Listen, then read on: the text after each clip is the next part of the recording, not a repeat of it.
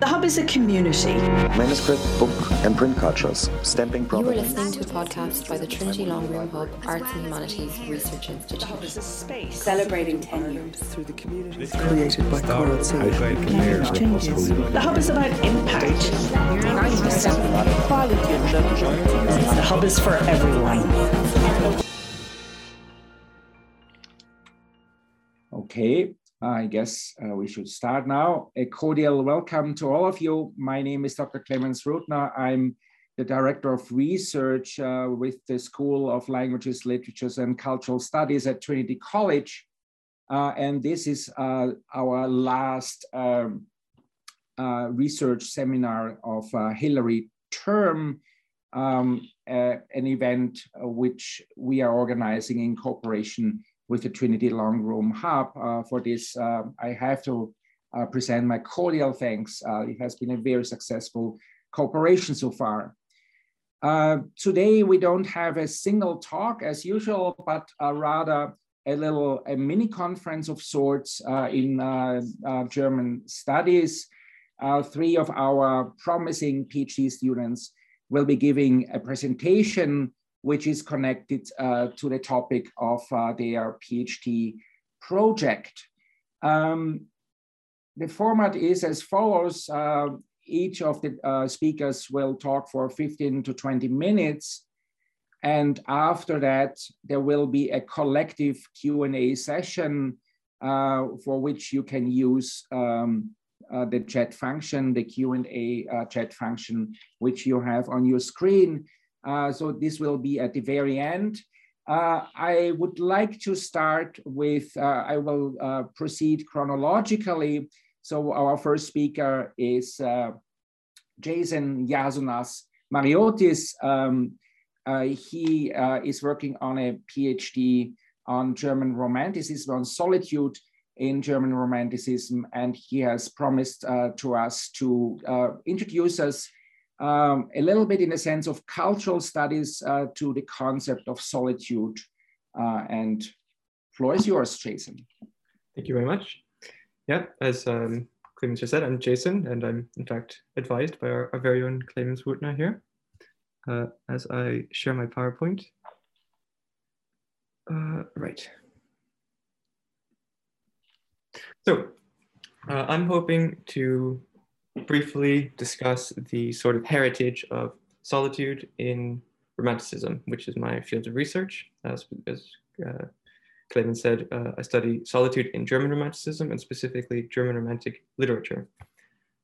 And as I've come to realize during the course of my studies, solitude has a long history of detractors, and I hope to examine this relationship and to sort of interrogate why there's such a distrust of solitary figures, solitary individuals.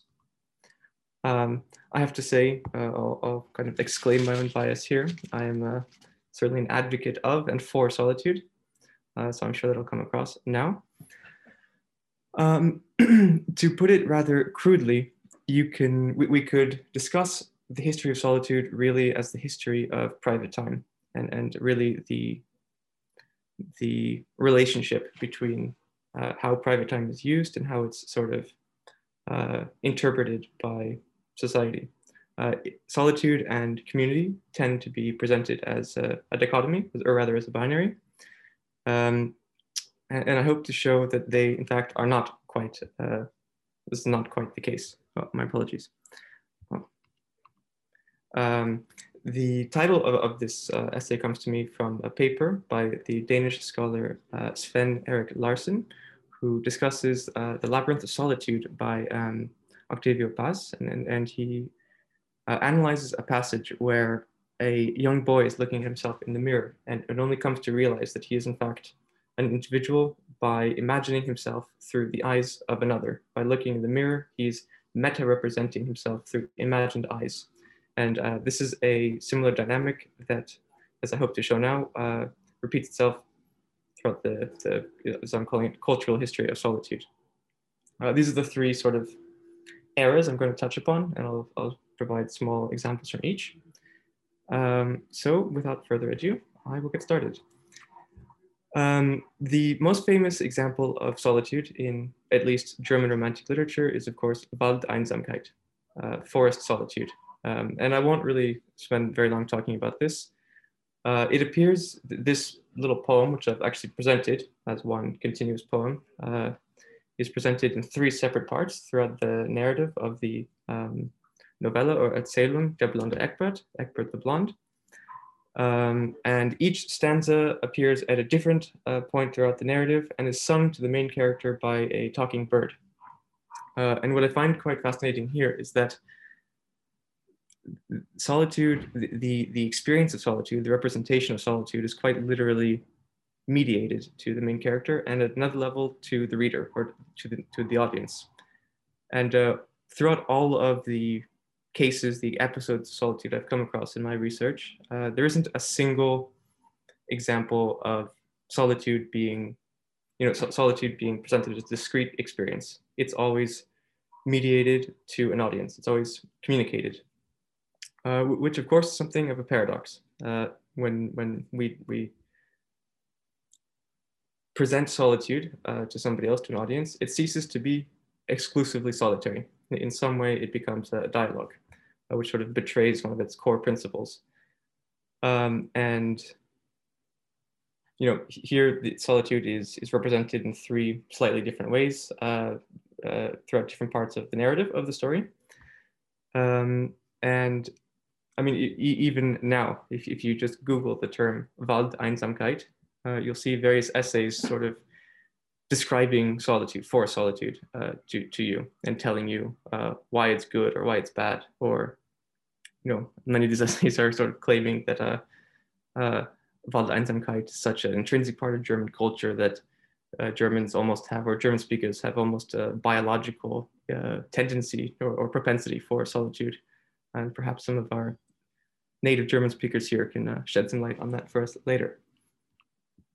So anyway, solitude is something, or rather a propensity for private time, is something that's kind of distrusted through the centuries. You may be surprised to learn that the very first medical definition of solitude as potentially positive comes to us in 1989 by the psychologist Anthony Storr. And he was sort of radical in proposing that the desire to briefly engage in solitude is something that a healthy individual might occasionally choose to do. Even so, as recently as 2016, the sociologist Ira Cohen, not to be confused with the artist,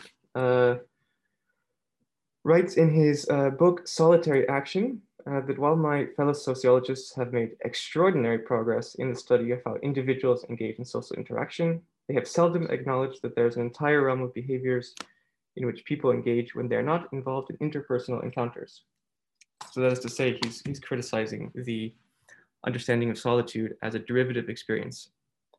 And we see a similar, again, distrust in the first definition of a solitary individual, which comes to us from Diderot, and apologies for my lack of trying to pronounce it properly, his name, and I won't even attempt the French word for encyclopedia, but in any case, in the first encyclopedia, he defines the solitary individual as one who, he defines the solitary as, in regard to the rest of mankind, like an inanimate being, his prayers, and his contemplative life, which no one sees, have no influence on society. So when solitude isn't productive, it's basically non-existent. And perhaps our friend Dear Trinity Barclay would agree, considering his stance on trees. But this opens up a lasting dichotomy in the sense that there is always a productive sense of solitude and an unproductive sense of solitude. In Romantic literature, the cases where solitude is considered productive are the ones in which the solitary individual is able to perform or to mediate their solitude back to community and prove that it is productive. In the cases where they're unable to do so, they're presented as either mad, bordering on evil, or defined through perpetual victimhood. The last point I will touch on the next slide. So the sort of historical origins of solitude, if we can call it that at this point, come to us, well, the examples I'm presenting to you rather are from Athens and Rome. In Athens, there were two sort of representations of private time, two ways of viewing it. There was what's known as scholi, which is the origin of the word school or scholar, and essentially meant something along the lines of leisure or leisure time. And it was the unhurried time in which one was free to do things properly and without constraint. And this eventually led to more formal discussions, which led to the origins of what we might understand as an academy or school, for that matter.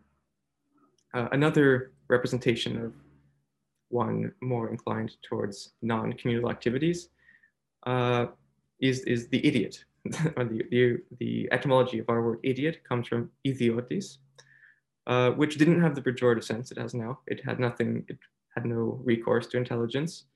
It rather meant a person who was private. And a secondary definition is one who occupies a private station as opposed to spending their free time in a public office or taking part in public affairs. Somebody who was, to their own. You may be also interested to know that in modern Greek, there is no word for privacy. Instead, the word monaxia is used, which means solitude. The more famous incident of private time from the antique world is otium, which is a Roman term, a Latin term, I should say, which refers in its more famous evolved form, you could say, as the withdrawal from one's daily business, is sort of the, again, unhurried time in which the Roman citizen or gentleman, and indeed both these terms, I should say, are gendered. They refer to the private time of upper class male, well-respected citizens. So it was this time in which they were free to pursue their own interests, to maintain their own estates, et cetera, et cetera. Interestingly, however, otium was originally a military term. It appears, its first attestation is in the poem Iphigenia by Ennius. And throughout the narrative of the poem, it becomes clear that Ennius refers to, or rather uses otium to refer to the free time of common soldiers on campaign. And I'm talking specifically about the time in between battles. So when soldiers were free to do whatever they wanted. And this is often the case when young unemployed men are left to their own devices, they engaged in debauchery. It was quite a negative term originally. It sort of referred to drunkenness and just general antisocial behavior. And in the sources I'm sort of working off of here, which I'll show you at the end, the authors sort of suggest that the desire to stop this debauchery is reflected in the Roman use of their soldiers as engineers and as builders during their off time. And the bottom left picture, to give you an example, is a Roman road still in use today in Wales. So we see here already that there is an intense interest on the part of the state in the ancient world to manage the free time of individuals and to, possess the privilege to describe it in either a positive or negative manner. The next sort of era I want to touch upon is the Christian era, the early Christian era, and specifically the origins of Christian monasticism. Monasticism began as a lifestyle choice. It's never actually prescribed by church or biblical or gospel law. And it was sort of formalized as an institution simply because of the large number of its adherents. There is, of course, a biblical precedent for monasticism, where it kind of draws its model from. Of course, St. John the Baptist, and then again, also Christ himself, who spent time in the wilderness or the desert. The father of Christian monasticism is this fellow on the right, St. Anthony, who whose life we know of because of the writings of Athanasius of Alexandria, if I'm not mistaken, who wrote the Life of Anthony, which, as I've come to learn, was something of a bestseller in the early Christian era. It's apparently the most read text after the Bible and Gospel. And it's quite interesting to think that, I mean, St. Anthony essentially just went into the desert, and the way he sort of founded the institution of the monastery, is he noticed that others started following him through the desert, and they sort of just lived alone near each other. And Athanasius wrote about this and combined it with commentary and philosophy, and sort of used it as a model to direct Christians in their own lifestyles. And also it was sort of used to criticize the practices of the too secular Roman government as well. Of course, this is a very, simplified account, but I have only 20 minutes. Interestingly, some authors argue the monastery was actually consciously used as a tool of social cohesion. Specifically, the Byzantines, or the Eastern Roman Empire, would construct monasteries in very isolated, rural, and importantly, pagan areas. As you can see here, it's not so clear. On the right map, we have locations of Byzantine monasteries, which are placed near towns. And if we compare it to the topographic map of the same area, Palestine, we see that most of the monasteries, in fact, are in the most arid parts of the desert and in the mountains, and most are not near the sea or the Jordan Valley, which are the two sources of water. So specifically, the scholar Doreen Barr argues that the philosophy behind this practice was that when monasteries were placed near cities, or towns rather, the townspeople were encouraged to depend on monasteries for access to food, social life, and things like that, and that the very regimented order of the monks would permeate into the town, leading not only to religious conversion, but also acculturation to the Roman style of doing things, we could say. However, of course, the monks remained separate from the townspeople. They were still monks, first and foremost. They were meant to play a part. They were, a model to be followed. So in any case, we see here throughout the institutionalization of the monastery, the, say, transformation of the monk from basically a madman who wanders off into the desert into a model for a good life. Oop. One too far. Moving now into the early modern area, we see, a very important individual from my research is Georg Zimmermann. And if you ever Google him, do not confuse him with George Zimmerman, the killer. Georg Zimmermann was a physician and also philosopher who was quite consciously a believer in, let's say, Enlightenment Europe. He saw himself as, a member of the bourgeoisie, and he very consciously self-identified with this belief that, human nature was essentially communicative, and progress was based on social interaction and communication, constant dialogue. Any other act, and I quote from this book, The History of Solitude, which I very strongly recommend, was seen to him as being fundamentally derivative and essentially morally wrong.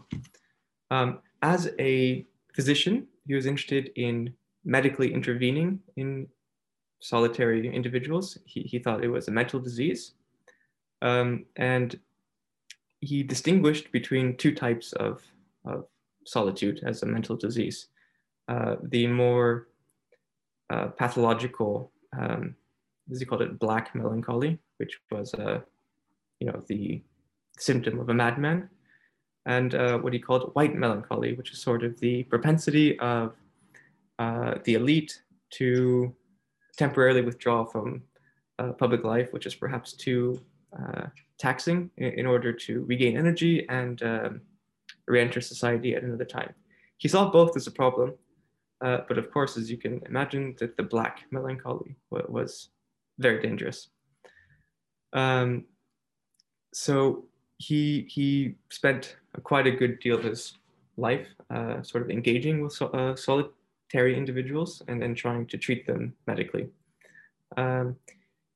He is the first physician, as far as I know at least, to try to diagnose the causes of solitude, which again he viewed as an illness.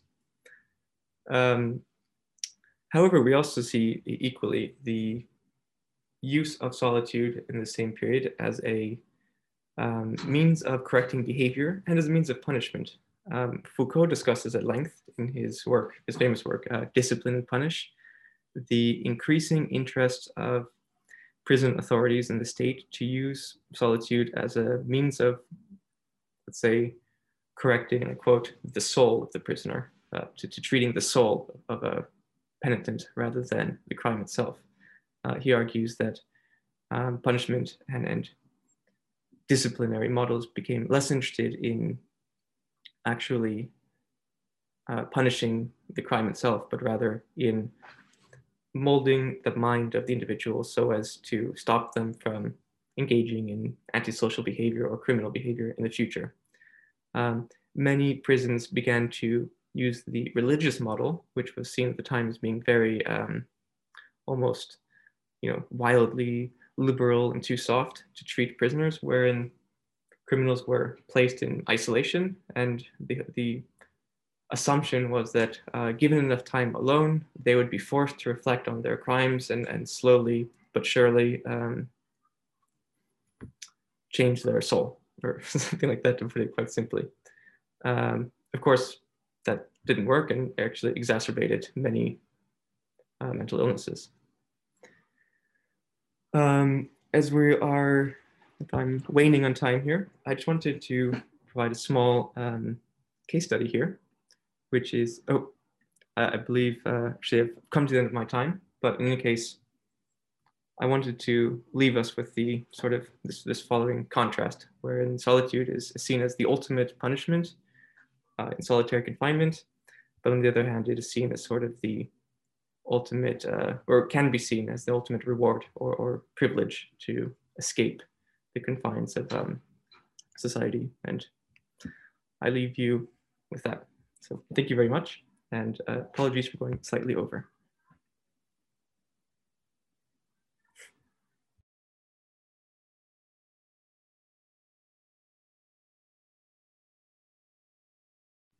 I believe you're muted, Clemens.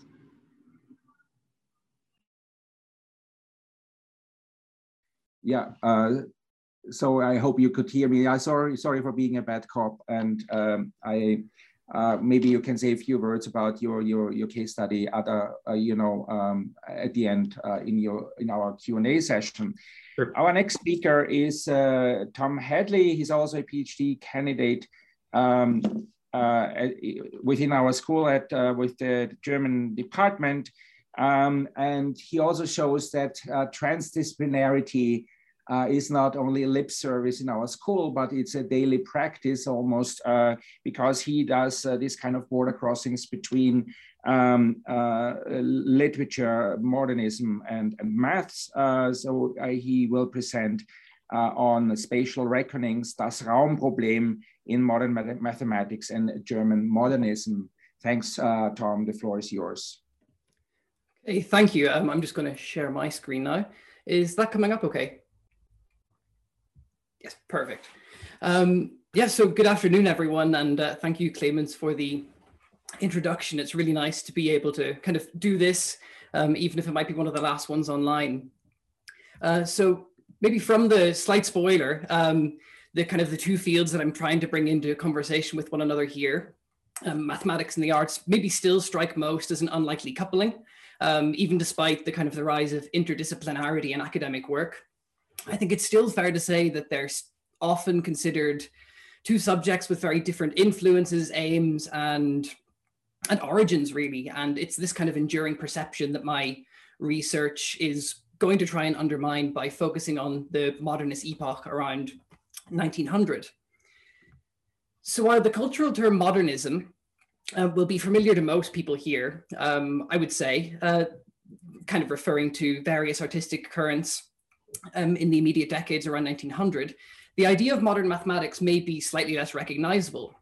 And though I'll discuss it in a bit more detail later, it's probably enough to say for now that mathematics too underwent its own period of massive transformation, also around 1900, in response to the discovery of various, say, inconsistencies in methods and ideas that have been taken for granted for centuries, even millennia in some cases. And these discoveries were fundamentally linked to a conception of space. In the mathematical community, this period is now known as the rise of modern mathematics. And I was trying to come up with the best way to kind of get inside this topic for today, and I settled on, maybe counterintuitively, on discussing how unoriginal the idea might actually be, but perhaps for all of the wrong reasons. Fascism, as we've known since Falta Benjamin, has always been concerned with aesthetics and the relationship between German Nazism in particular and artistic production has been discussed at length from Benjamin himself through Lacoux-Labarre's work on myth-making and Indu Michaud's work on the culture of art in, or the cult of art in the Third Reich. But even just considering more concretely the historical context, what followed in the wake of 1933 was a destruction of a cultural scene of the outgoing Weimar Republic, which had seen an efflorescence of modern art, literature, and film, and the notorious book burnings pictured here of May 1933 saw the destruction of tens of thousands of literary works from the modernist sphere, among lots of writings by Jewish authors.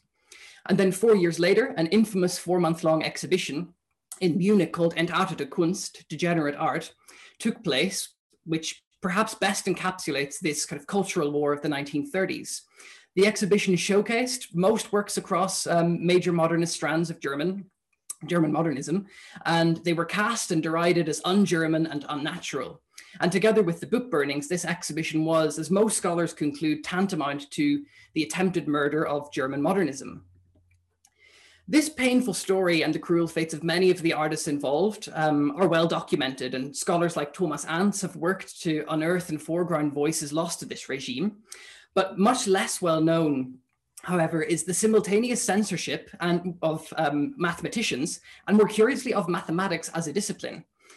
And alongside troubling stories of many Jewish mathematicians who were active in German universities, there was a decisive attempt to establish a paradigm of Deutsche Mathematik, German mathematics, led by Berlin-based mathematician Ludwig Bieberbach, initially a member of the SA before he joined the Nazi Party as an academic.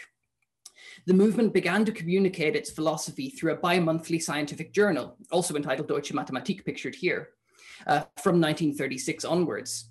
And alongside racialized theories of mathematical pedagogy, it foregrounded certain sub-disciplines of mathematics that make it somewhat unique when compared to other academic journals of the time. Geometry was disproportionately highly represented. And as historian Philip Kranz notes, this is important for ideological reasons, something we don't often link to mathematics as a subject. Historically, though, geometry forms one of the ancient central pillars, so-called central pillars, of mathematics, finding its origins in around 2000 BC. First formalized by Euclid of Alexandria in his treatise The Elements, at around 300 BC, geometry, I think Jason could maybe help me here, takes its name from the Greek geo for earth and metron for measure, and refers essentially to that, the study and measurement of space, more specifically the empirical space of nature, of our world. And it's responsible for the many things that we all know from our school days, Pythagoras' theorem, triangles of 180 degrees, and its link to the real world facilitates classical mechanics developed by Isaac Newton, which overlaps with the field of physics. And geometry is regarded, in short, as Die Vermessung der Welt, if we could borrow the title of Daniel Kahneman's unexpected bestseller in 2005. But unsurprisingly, as a prime example of mathematical application, it's applied mathematics, geometrical thinking has found use in industry, in an area of concern to any modern militarized nation. Nazi Germany would be no exception. But there is something else about this privileging of geometry by Deutsche Mathematik. Modern mathematics is perhaps best understood as stemming from a loss of confidence in this whole idea of space in the first place, which fell apart in the latter decades of the 19th century. Euclidean geometry, which had been heralded for millennia as the geometry of our reality, was found to be logically inconsistent, unprovable, and mathematicians realized that it's possible to construct many different geometries, the non-Euclidean geometries here, all of which are equally true, equally consistent and valid. Modern mathematics, in a sense, abdicated its claim, therefore, to the space of the real world. And as compensation for this loss, it turned inwards towards self-justification by method, by productivity. And instead of the space of nature, the relations and operations of logically controlled mathematical language became in themselves the object of mathematical inquiry. Mathematics became, in short, abstract and self-referential, a language that speaks only about itself and its inner workings. And as reactionary as the regime from which it stemmed, Deutsche Mathematik tried desperately to hold on to this older, more united, applicable and intuitive mathematics of real space, deriding the abstract and often counterintuitive modern mathematics as perverse. So a curious overlap is already clear. Next to the assault on cultural modernism by Nazi leadership, there was an attempt by some German mathematicians aligned with the party ideology to smother developments that shepherded in a mathematical modernism. So alongside entartete Kunst, one could posit perhaps a counterpart in entartete Wissenschaft, degenerate science. This dark history surely tells us that modern mathematics has more in common with cultural modernism than a rough time period and the adjective modern. But what then is this commonality, and can the decades leading up to 1933, therefore, be perceived as some sort of a point at which these two disciplines begin to harmonize in some way? And this is essentially where my project starts, by trying to populate this empty space in the middle here. But then comes the how. How do we do that? And there have only been a handful of studies on the question of adding mathematics to modernism, mostly by two historians of mathematics, Herbert Meertens and Jeremy Gray.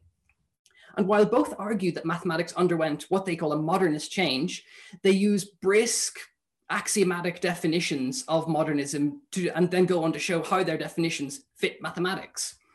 There are a few problems with this, I would suggest. Firstly, it's notoriously difficult to define modernism in any stable, all-encompassing way. It's a very slippery term. And establishing a very broad definition of it and then applying this historically to say, yes, that fits, kind of could remind us of what literature's most famous investigator, Sherlock Holmes, maybe he's not, calls the capital mistake, twisting facts to suit theories instead of theories to suit facts. And the definition would also have to be so vague and general, thus hindering any meaningful comparison between mathematics and art and culture. And I would say that this is evident in the works that were just mentioned by Meertens and Gray. I would suggest that a more effective way of comparing the two would be to examine it for central concepts such as space, for commonalities then. The conception of space, as was just seen, was a driving force for changes in mathematics, and cultural modernism by some is often just associated with a rethinking of space, obviously among many other things. And this thematic way of looking at things forces us to raise the tricky question of influence. And scholars in this area have distanced themselves from what they call a two-way traffic approach, viewing with skepticism any attempt to show influence between modern mathematics and artistic modernism in either direction. And I pulled out a quote from Gray here that I think is quite telling. There seems to have been little direct influence of the broad cultural shifts into modernism on the practice of mathematics. It is indeed hard to see how a mathematician, drawing whatever inspiration from a Cubist painting or James Joyce's Ulysses, could do different mathematics. And it's hard to argue with this, of course, but I would ask, is that really how influence works? Or at least, is it the only way that influence works? Two fields may not influence each other directly, but this is not to say that they cannot be influenced by common ancestors, so to speak. When questioning the idea of influence between mathematical and cultural modernism, the problem therefore could lie with the preposition. Rather than searching for influence between the so-called two cultures, we should look beneath them, an attempt to uncover shared subterranean structures below the two fields, and the task at hand becomes something like careful excavation.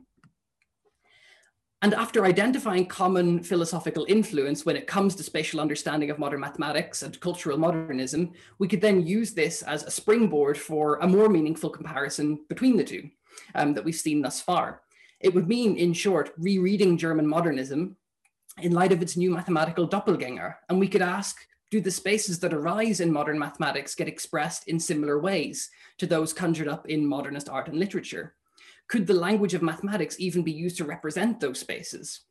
And while we could explore these questions of influence, expression, and representation individually through more time, I think for the purposes of today's talk, we should bring them together a little bit. And from the late 1800s, kind of to weave it all together, on the back of the discoveries surrounding space and geometry mentioned earlier, mathematicians realized that space just had to be redefined. What was there before was just untenable. And many mathematicians wedded to this close proximity to physics viewed this as a crisis, a major loss of the discipline's object. Some more optimistic thinkers, however, saw in these changes not a loss, but an emancipation, the opportunity to create something authentically new within mathematics. Silesian mathematician Felix Hausdorff and the Bavarian Emmy Noether would be two significant voices here, among many others. And keeping in mind the regime that would emerge in the 1930s, as Jewish mathematicians, both have very bleak biographies. Having lost the right to work in universities after 1933, Hausdorff, aware that he was to be transported to a camp, committed suicide with his wife and sister-in-law in 1943. And Noether, who after her dismissal, led a covert mathematical research group in her living room instead, managed to escape to the US in 1934, but died just 1 year later due to complications from routine surgery. While Noether, unlike her male counterparts, and despite her brilliance, had to work unpaid in Göttingen until very late in her career, both are regarded as foundational figures in modern mathematics as a discipline in university. And both insisted on maintaining this Gegenstandsproblem of mathematics, which is to say, both were of the conviction that mathematics must have no relation to the real world. Moments of mathematical creation, and both of them viewed mathematics as inherently creative as a pursuit, these moments only emerge in the abstract, strictly. And topology is, oh, sorry, jumped over a bit here. Yes, so for the spatial question of these two mathematicians, Hausdorff's work would be the most immediately relevant. And he realized that a new language of space was needed in the discipline. He radically reworked space in mathematics with set theory, which was itself a nascent field of the time. And in this light, space is no more than, we could say, an empty metaphor for its contents. The elements of a set are the space itself. Gone, therefore, are the days of the empirical space of the real world in mathematics. And by framing space as a set, Hausdorff developed what became the standard language of spatial understanding in mathematics from then on, which is called topology. And it's often regarded as the prime example of mathematical modernism due to its inherently abstract nature that doesn't rely on our intuitive notions of size and measure when we think of spaces, but instead it asks things like, can we define the idea of nearness without an idea of distance? What stays true about a space when it undergoes some transformation? In his words, what is the relationship between Urbild and Abbild, the original and the copy? And what does it mean for a space to have an inside and an outside? What does it mean for a space to be open, closed, neither, or even both at the same time? Topology examines, I would say, in short, the essence of a space that we construct only in language, nowhere else. And this reframing allows for interesting ways into comparison with modern art and culture, because in topology, mathematical spaces are not external ones that are observed and measured, but rather they are created. They're spoken into being by the language of mathematics. And if you'll give us a somewhat thumbnail approach with counterintuitive deformed spaces like the Klein bottle, here, a topological space with no inside or outside, now dominating the mathematical landscape, we could consider the wildly distorted and warped imagery of German expressionist painting, for example, Kafka's incoherent, labyrinthine, impossible topologies, or to stories where the conflict between inner and outer frames of reference lead to an ontological indecipherability, like cinema's first ever twist ending in Das Kabinett des Dr. Caligari in 1920. Or even, it's not pictured here, but Leo Perutz's Viennese modernist krimi, Der Meister des jüngsten Tages, the master of the day of judgment, described by reviewers as the literary love child of Kafka and Agatha Christie. It also, well, these questions of things like Urbild and Abbild, or original and the copy, could help shed light on some lesser known work, such as Viennese writer Mella Hartwig, whose fiery short novels feature unfeeling and obsessive protagonists, mainly young women of the 1920s, Vienna's bourgeois class, who see themselves as Leerstellen, empty spaces that are metamorphosed and reshaped by interactions with others around them. And this new creative way of examining space indisputably put Felix Hausdorff center stage in the modern mathematical community in the 1920s. Yet his career until around 1903 would have characterized him as an unlikely candidate to upend long-standing mathematical norms. His primary area of work was in applied mathematics and astronomy.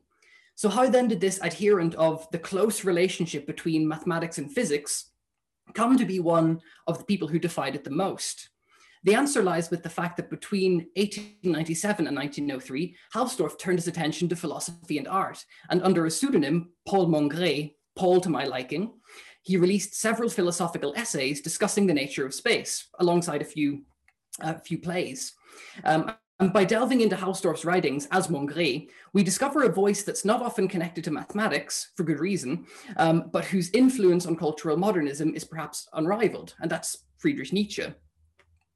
We find that Hausdorff, Mongret's preoccupation with Nietzsche's idea of the eternal return of the same, a thought experiment in which the universe is cyclical, repeating itself over and over for infinity, sparked Hausdorff's interest in the issue of space and the up-and-coming set theory in the first place.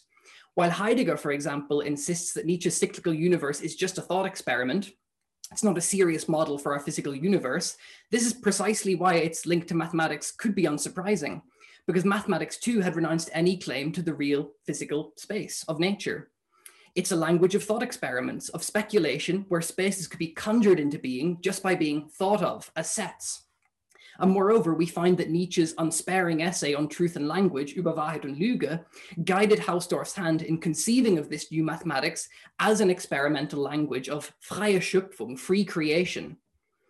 And in short, Hausdorff found Nietzsche as a young applied mathematician, and Nietzsche sent him back into mathematics, but to a very different destination, the abstract pure mathematics of space that would shape and mold the discipline's own modernism.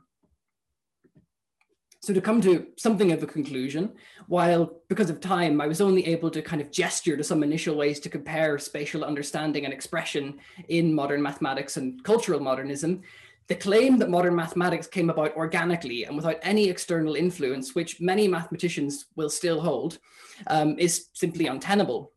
Friedrich Nietzsche, as is well known, was a central influence for cultural and aesthetic modernism that emerged at the turn of the century. But he was also the primary philosophical influence behind Felix Hausdorff, who's by anyone's standards one of, if not the figurehead of mathematical modernism. In the Raumproblem, the problem of space, modern mathematics and aesthetic modernism seem to have some philosophical ancestors. And even from these thumbnail comparisons, they can be seen to express themselves in similar ways. So for the bigger picture, by bringing mathematics into the wider modernist arena, we surely challenge the usual disciplinary boundaries that keep mathematics and the humanities on very separate ends of a traditional university campus. That's probably enough for me, time-wise. Thank you. Thanks a lot, Tom. Another inspiring presentation. And I was thinking of the two cultures that are once in a while conjured as a kind of buzzwords to what we call the other end of college. Thanks for bringing them together. I guess we'll have a lot of questions at the end for all of you. Our last speaker is Conor Brennan. We are very happy that we won him back from Oxbridge, from the other island. This was our little moment of a post-colonial victory over our potential kind of mental mothers or whatever you call universities. Conor is going to speak about out of the cage into the echo chamber, finding forms for the anthropocene. Conor, the floor is yours für einen starken Schlussakkord. Thanks so much, Clemens. Hi, everyone. It's so nice to speak here today with dear friends, as well as very esteemed colleagues. So thanks so much for having me. I'll just share my screen here.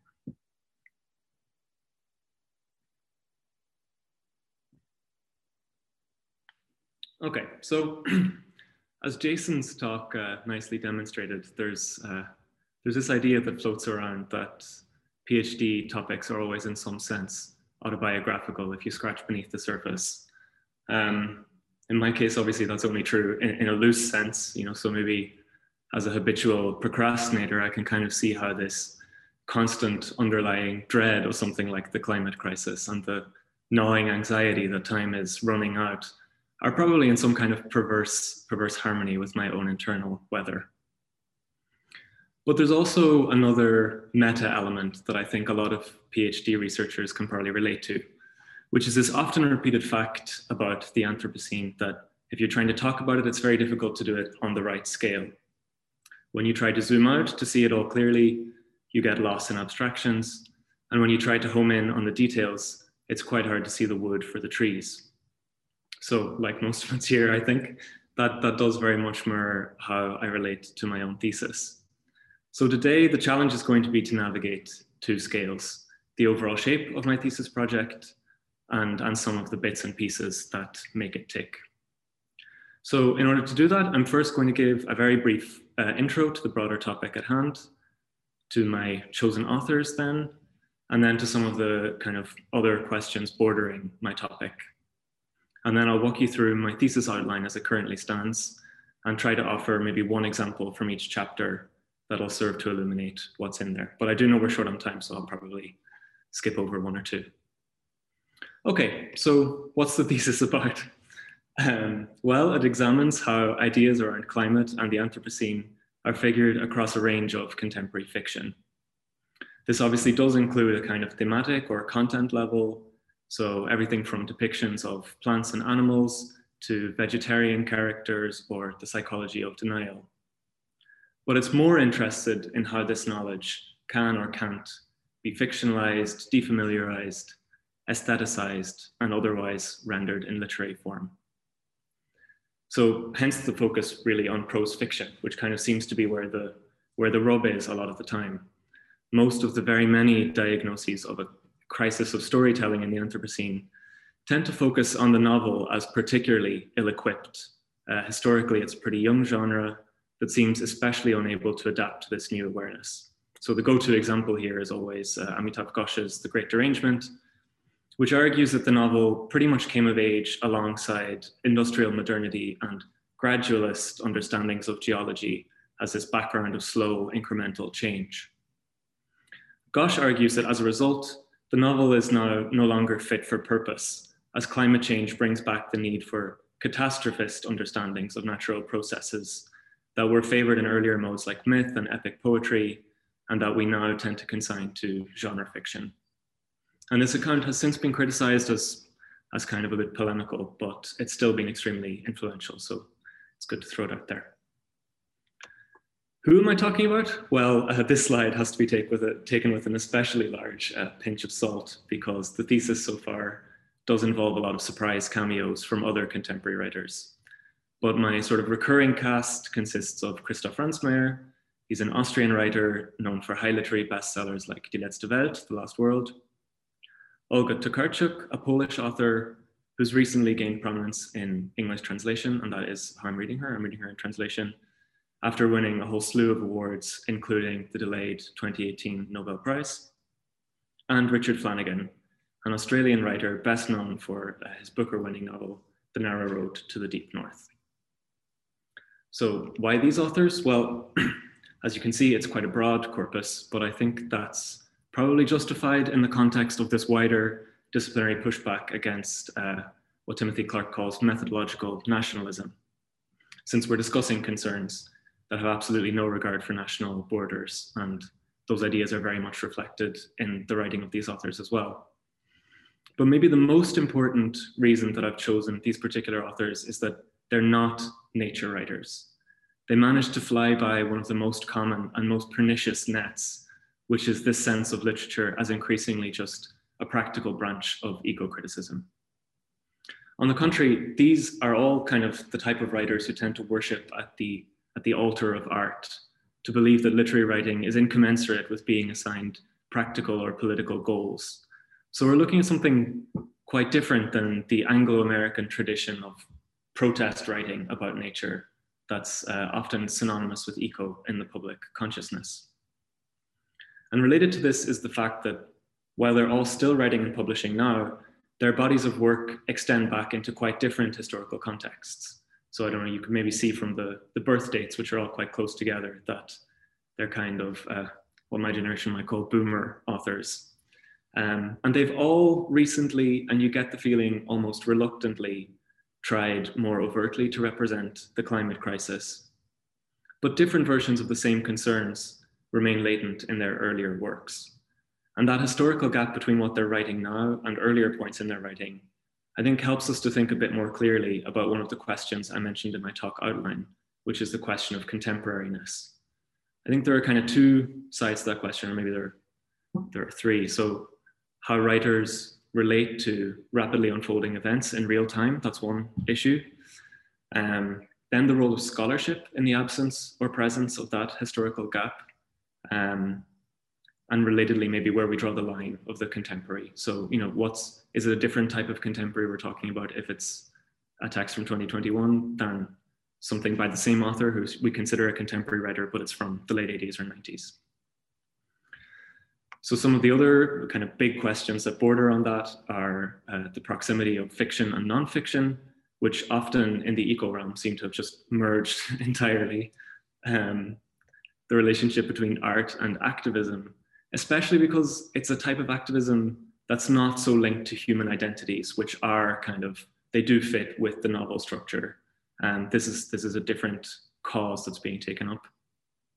Related to that is the sort of social element of all of this, the dangers of preaching, the bent towards prophecy, kind of moralistic tone, as opposed to approaching these subjects with irony, satirically, humorously, or kind of with play. Okay, so here's the shape of the thesis as it currently stands. But as these writers are at pains to tell us, nothing retains its form, and I'm sure this chapter outline is absolutely no exception. So the first chapter I've maybe somewhat unimaginatively called Stories. There have been quite a few doom-laden pronouncements about a crisis of storytelling in the Anthropocene, but they often don't go into much detail about what they mean. In Tokarczuk's Nobel lecture, The Tender Narrator, she pinpoints the parable as the mode that we're missing. That we've largely lost the parable from view, she writes, is a testament to our current helplessness. The Polish word that she uses here is bezradność, I think, which I'm told is a very close literal equivalent to the word used by her German translator, Ratlosigkeit. And the German word Rat means advice, guidance, or counsel, and this is ratlessness. So to be without Rat is to be kind of clueless in the sense of having no guidance as to how to proceed. And this word and this idea bring us straight back to a critic who Tom mentioned, Wouter Benjamin, and his seminal essay, Der Erzähler, the storyteller. Whereas the true storytellers, Benjamin argues, are wise and wissen Rat, can give counsel. He says, mitten in der Fülle des Lebens und durch die Darstellung dieser Fülle bekundet der Roman die tiefe Ratlosigkeit des Lebenden. In the midst of life's fullness and through the representation of this fullness, the novel gives evidence of the profound perplexity of the living. And that will sound pretty familiar to anyone who's ever cracked open a book titled something like Anthropocene Fictions or Allegories of the Anthropocene. Benjamin is important for all three of these authors, especially in their approaches to history. But where Benjamin contrasts the novel genre unfavorably with true storytelling, these are authors who at different times appear to venerate both the parable or myth and the novelistic tradition. So in this chapter, I'm kind of looking to tease that out a bit. Which of these, if either, is supposed to be in crisis? Or are they both in crisis in different ways? So as an example, Benjamin comes down pretty hard on this idea of Erklärung or explanation, which he thinks that real storytelling should just omit entirely. What Benjamin seems to mean here is a type of psychological explanation. But I've noticed a trend towards a different kind of explanation in my corpus, a kind of explicit declaration of physical laws like entropy and of processes like growth and decay, so that instead of just showing these things, which the text definitely could do, they'll afterwards and intermittently spell out things like "Keinem bleibt seine Gestalt," nothing retains its form, which is a motto that Ransmayr picks up from Ovid and that informs his whole body of work, or "Alles bewegt sich unaufhörlich, tauscht Platz, wandelt die Form," everything moves unceasingly, swaps places, changes its form, so on and so forth. This relates, I think, in an intriguing way to Benjamin's notion of Naturgeschichte, which means natural history, but also pleasantly in German, it just literally means nature story. Benjamin thinks that by reporting events dryly and without explanation, as chroniclers used to do, this kind of circle of life pattern of things will naturally refer back to Naturgeschichte. And our own Katrina Leahy picks up on this function of Naturgeschichte as the explanation from outside, which allows stories to operate devoid of explanation within. So I think it's kind of interesting that writers are now feeling the need to protest too much about the laws of nature, to spell them out just in case we missed it. And I'm sort of curious about what that has to do with anxieties and ideas about the contingency of natural laws. Right, the next chapter is called Scales, Bounds and Cages. So it's focusing in more closely on aesthetics and form. And this is the chapter that my talk title draws on. It looks at the scale problem that I began with, always too big or too small, and how that plays out in narrative focus. It also outlines some of the contradictory ways in which these texts always gesture towards the non-human world and all its interconnections as kind of unknowable, mysterious, imponderably complex, but then kind of paradoxically push narrative omniscience to its limits in trying to represent them.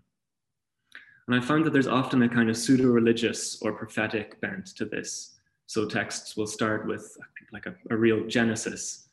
Why at the beginning of things is there always light, which is how Narrow Road to the Deep North begins, or first there was nothing, then there was everything, which you might recognize from that break of a tree novel, The Overstory, that was on bookshelves a couple of years ago.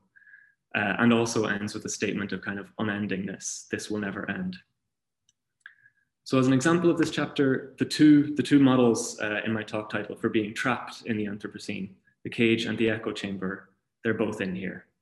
So again, in contrast to the Anglo-American tradition of eco-writing, there's a kind of a meta element to these texts. The characters are often aware that they're trapped in a story, or at least in unreality, in einer falschen Welt, with a double meaning of wrong and unreal. I connect this using Adorno's dictum about falsches Leben to ideas about guilt, complicity, and responsibility, questions that German critical theory has a lot to say about. I think it's quite easy to see how Adorno's idea that there's no right life in the wrongness relates to ideas like Timothy Clark's Anthropocene horror, which arises when part of the sadness at issue is from living in a context of latent environmental violence and feeling personally trapped in its wrongs. But Clark's also outspoken about the risks of hypocrisy and navel-gazing on the part of eco-criticism as a discourse. Some people might already be thinking it. So I connect these concerns about narcissism and solipsism to texts like Ransmayr's Die letzte Welt, which features the mythological character of Echo and ends with the protagonist's own name echoing back at him from the walls. My third chapter, Lines and Systems, considers the ways these authors connect ecological destruction to the structures of colonialism, capitalism, and empire, often in novels with historical settings. So among many problems with the term Anthropocene is its universalizing, homogenizing tendency, as though it were humankind in general causing the crisis, rather than the blame and indeed the consequences being extremely unevenly and unjustly distributed. This chapter then comes a bit closer to ideas like the Capitalocene, paying attention to how our current state of affairs is a continuation of imperialism. And it's here that the links to Franz Kafka, which again I mentioned in the outline, and who's an influence shared by all three writers, here they're particularly strong. So some of the lines and systems I'm talking about are penal colonies, maps, walls, and railways. I'm gonna skip the example just in interest of time, but I promise you it was super interesting. My fourth chapter then is about preservation and remains, which is another topic where German-speaking literature and theory really seem to have cornered the market. So if you look at Robert McFarlane's best-selling book, Underland, all about what's hidden underground, you'll find a load of references to Benjamin, to Veke Sebald, to the artist Anselm Kiefer. And usually, especially in this German tradition, this is about the kind of traces and detritus of history. And I take a slightly different tack, focusing on accumulation in the form of sort of waste in the way that we usually mean it now. So in response to Philip Larkin's famous line that what will survive of us is love, for instance, MacFarlane writes, wrong, what will survive of us is plastic, swine bones, and lead 207. So an example here is bags. I look at Ursula Le Guin's essay, The Carrier Bag Theory of Fiction, which offers a gendered reading of human ecological destructiveness. So Le Guin goes right back to the beginning and suggests that our narratives of evolution have focused far too much on the development of spears and arrows, that we kind of put these at the center of a story that leads from prehistoric mammoth hunters all the way up to modern day imperialists, generals, and presumably CEOs. And instead, Le Guin aligns herself with the view of evolution starting from the bag as the earliest human tool, with these ideas about gathering and care that might point towards a more peaceful, sustainable future. I mean, this was written in 1986, so you can't blame her for getting it wrong. But I do problematize this utopian vision by connecting gathering to accumulation, which isn't really accounted for in the essay. And I then trace the bag across short texts by Ransmayr and Tokarczuk, where it becomes no longer a container, but is itself the ever accumulating object, this new form that surpasses and chokes out the existing ones. Okay, I mean, the rest is still to play for. So from Le Guin's account of hunting and gathering, I think it would be interesting to move on to something like food and ideas around vegetarianism. And that might offer more scope as well for the kind of social critique elements of the thesis. There's a kind of gender element emerging more strongly that might become a chapter, or that I might try to weave through. But that's where I'm at with it at the moment. And sure, as Benjamin tells us, the marker of a real story is, can you legitimately ask, wie geht es weiter? How does it go on? So I'll end it there. Thanks for listening.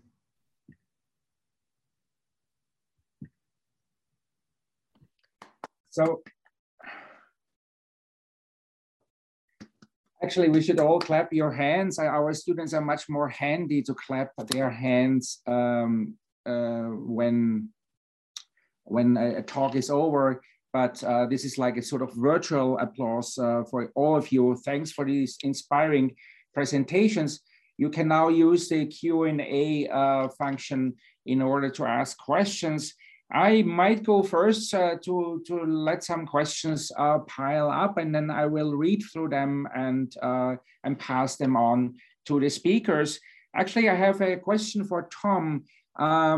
These two guys, my favorite and famous compatriots, Schrödinger and Wittgenstein, they are not proper mathematicians, but very close to the field. And can they be counted in too, or is this too far-fetched? I'm a complete idiot when it comes to mathematics. My father was a great mathematician, but yeah, it does not sit in the genes. Well, in terms of Schrödinger, where I think that's interesting is this whole area of kind of modern mathematics trying to get away from physics and like natural spaces or the space of nature. But I don't know, there's sort of a sad irony to it ultimately that physics has its own modernism too. And a lot of these ideas that came about, like say with topology and non-Euclidean geometries with no object in mind, actually then make their way into a lot of modern physics.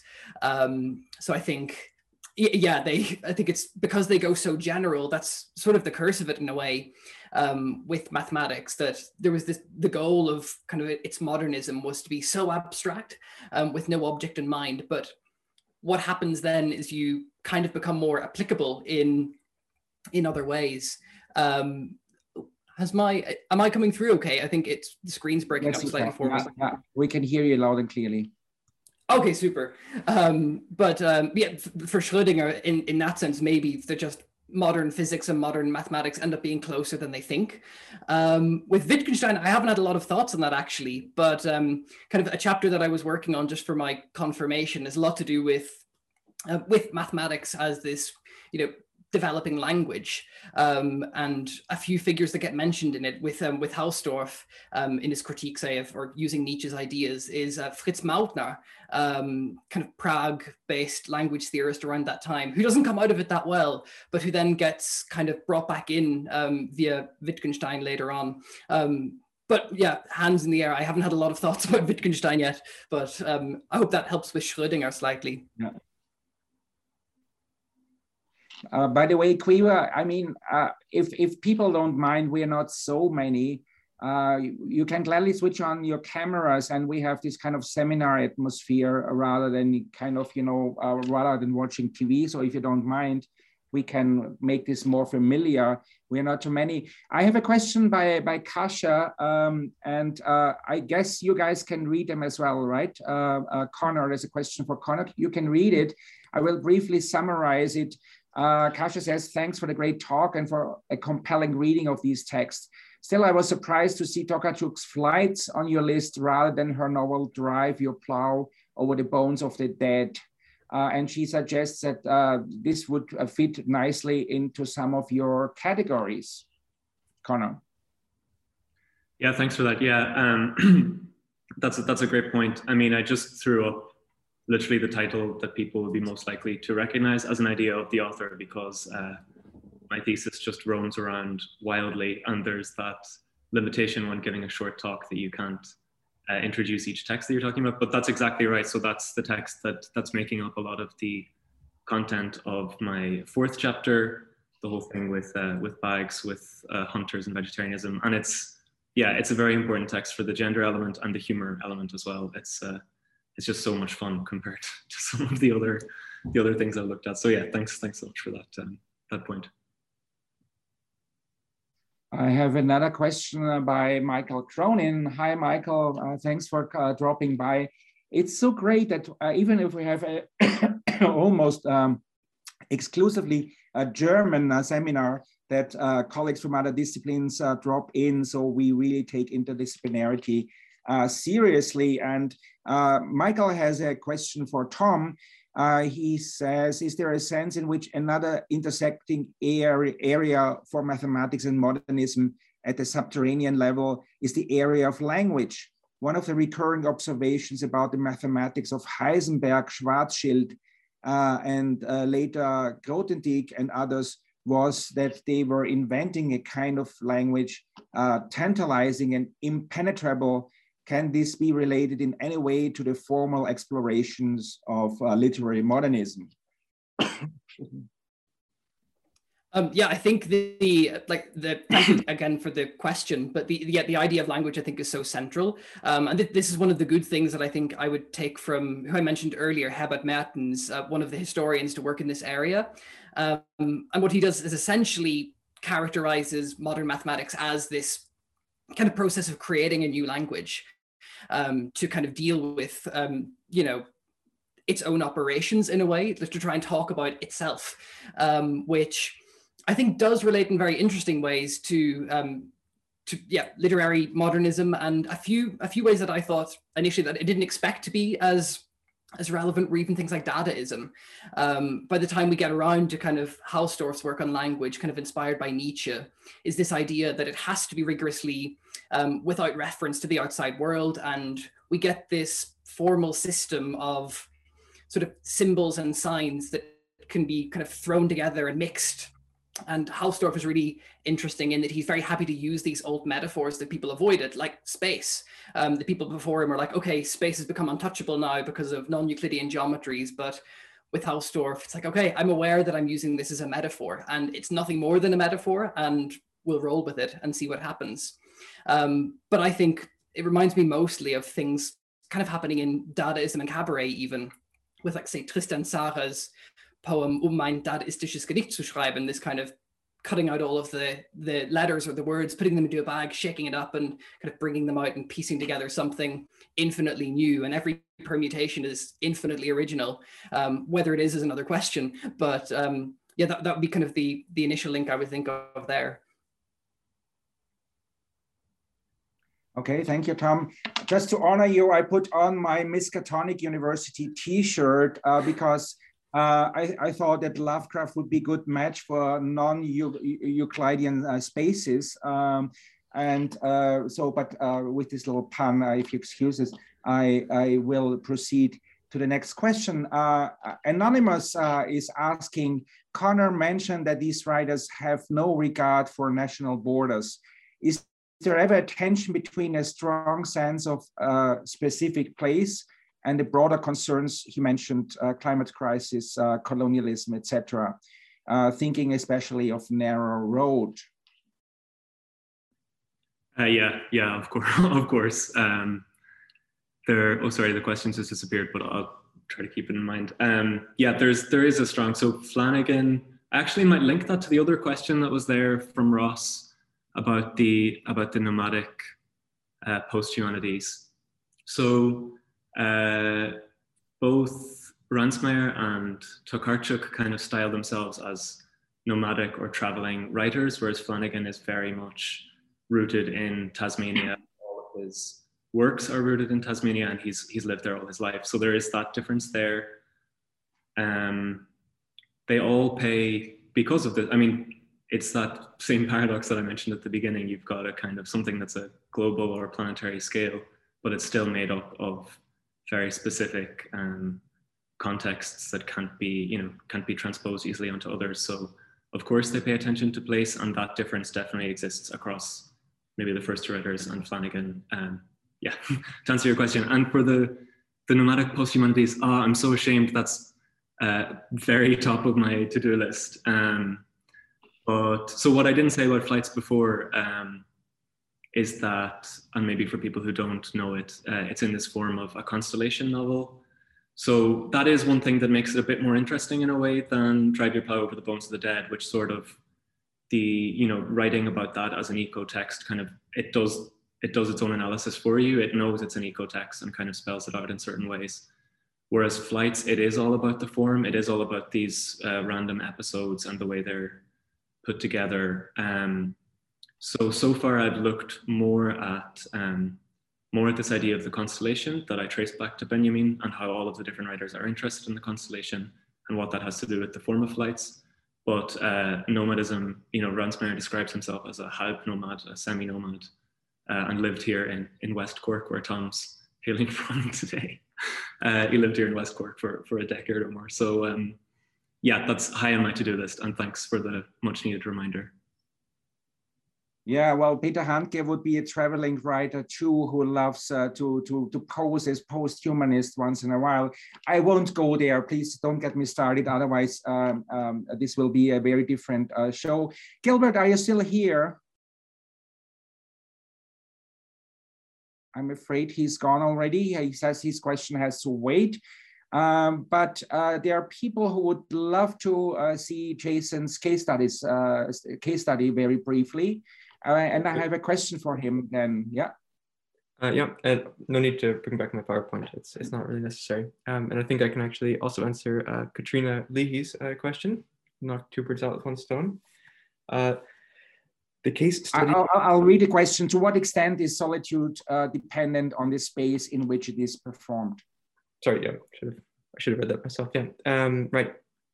So the case study I had wanted to bring was the example of the Vagrancy Act of 1824, which is a British law and is actually in fact still in force in England and Wales today. And it essentially makes loitering illegal. So standing around for a long period outside of a business without having a discernible purpose became legally punishable. In this book, again, I really recommend a good deal of time, History of Solitude, is spent discussing the idea that the 19th century saw the end of pedestrian travel as the primary means of travel, and that with the implementation of public transportation in the city, travel became more and more disciplined, and that people were expected to regiment the very means by which they traversed physical space. And that as urban living became more and more ubiquitous, the only sort of socially acceptable way, especially in poor neighborhoods, to freely traverse public space was by walking dogs. And then the idea he kind of suggests here is that the dog walking is sort of a performance of private time. It's by walking a dog, you're showing that you are engaging in a behavior that is both necessary, not harmful, and in a sense productive. As regards Katrina's question, to what degree is space related to solitude's performance? My research itself, I spend a lot of time discussing space, and specifically liminal space. I would say it's inseparable. They're intrinsically dependent on one another. And you know, I'm taking a literary scholar's approach to solitude. So as a literary device, solitude is dependent on occurring in sort of liminal spaces, which exist outside of society but are still tied to it. I would use the example of Foucault's heterotopia to describe this. Solitary figures are always found inside of caves, forests, mountains, things like this, which are also areas that were kind of in folklore considered terrifying as well, since they were both. Yeah, anyway, I'll leave it there. If you could upload your case study very briefly, you have two more questions. You may be able to answer them after your quick. Now we get a pink panther. I love that one. Yeah, I mean, basically, I've already spoken about the case study. This is it. The slide doesn't add so much, I would say. Right. So another question I've received now is. You've outlined a clear typology of solitude that it could be applied to many other contexts other than German Romanticism. Could I elaborate perhaps on the broader implication of your research? Well, the broader implication I hope to share or to argue for is that solitude is not a derivative experience. It isn't defined through its benefit provided to living within society. The two define each other simply by having by marking an experience as being other to society, or by designating experience as unproductive. You could, let's say, we reciprocally define what society views as productive. If a person who engages in solitude isn't able to perform their experience in a manner or through language that community deems valid, the fact that makes them appear crazy, I think reveals quite a lot about how society defines itself and what behaviors it sort of accepts as constituent. So I'm very much in favor of non-productive uses of private time. Yeah, there's a last question. Jason, do you think the current recurring lockdowns across the world will affect the contemporary or future ideas or perceptions of solitude? And this is, of course, a question I had it in my mind immediately when we got started today. Are there parallel examples from history when such an event affects the idea? Yeah, I mean, I think obviously it will. So let me bring the question back up. I'm a little weary to answer that or attempt to answer that authoritatively since the event is still ongoing. One thing I certainly think is that a lot of people are having their first prolonged encounter with solitude, but it seems to be viewed in society as a deviation from a norm. Whereas I think it's perhaps the potentially healthy aspect hasn't been quite harnessed or accessed yet. So I have to answer with non-answer. Yes, it will affect it, but it's too early for me to feel confident answering anything authoritatively. Are there parallel examples from history?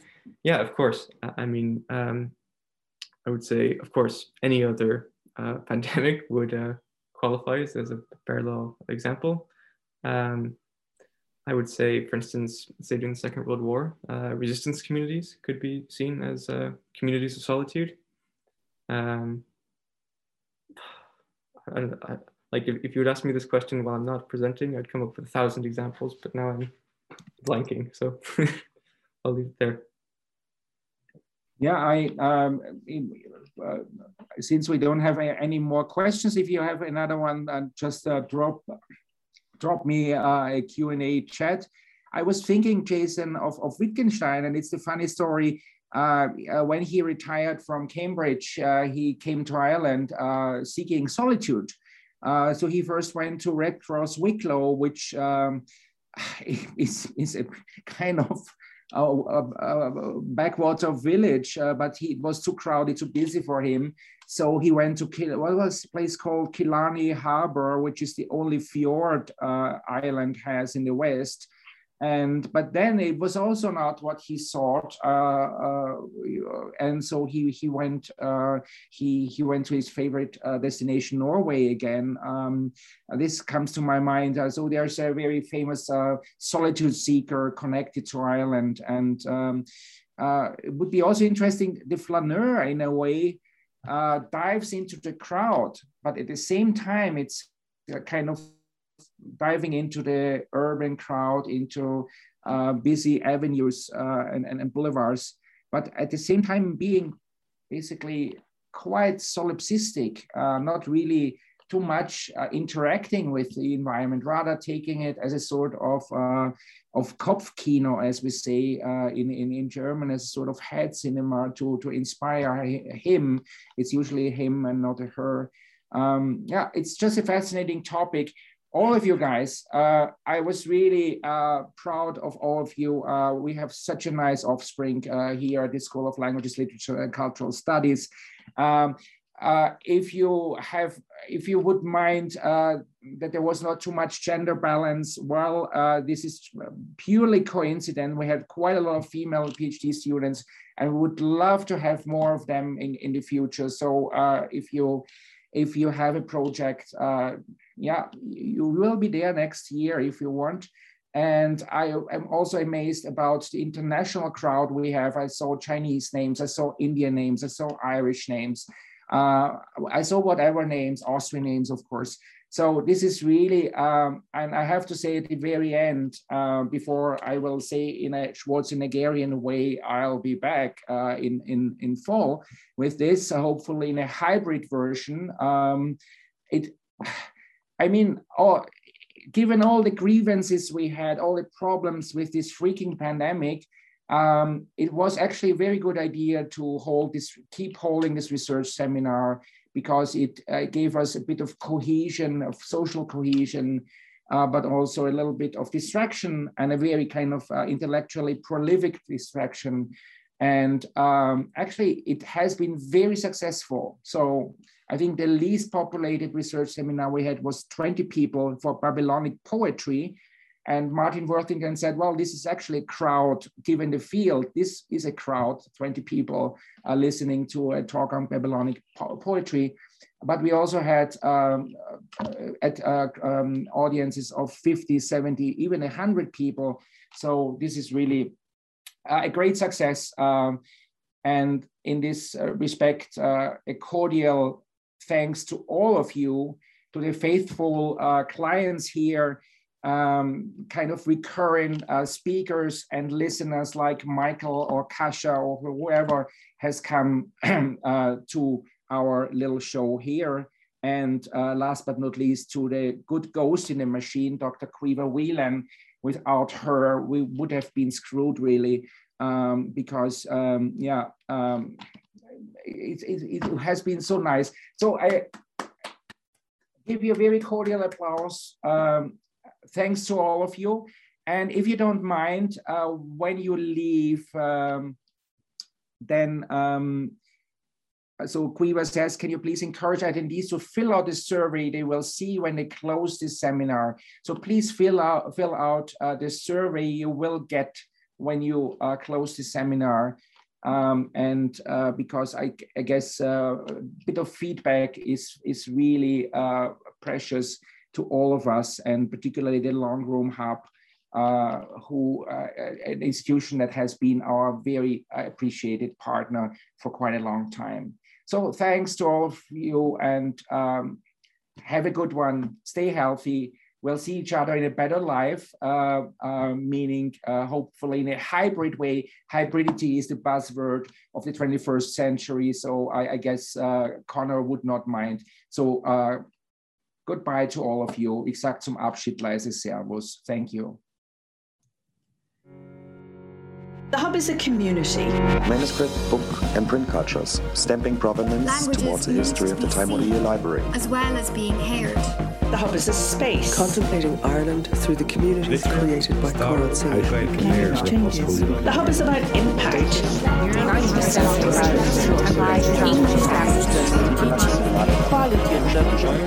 The Hub is for everyone. The rise of feminism. Here's to the next 10 years.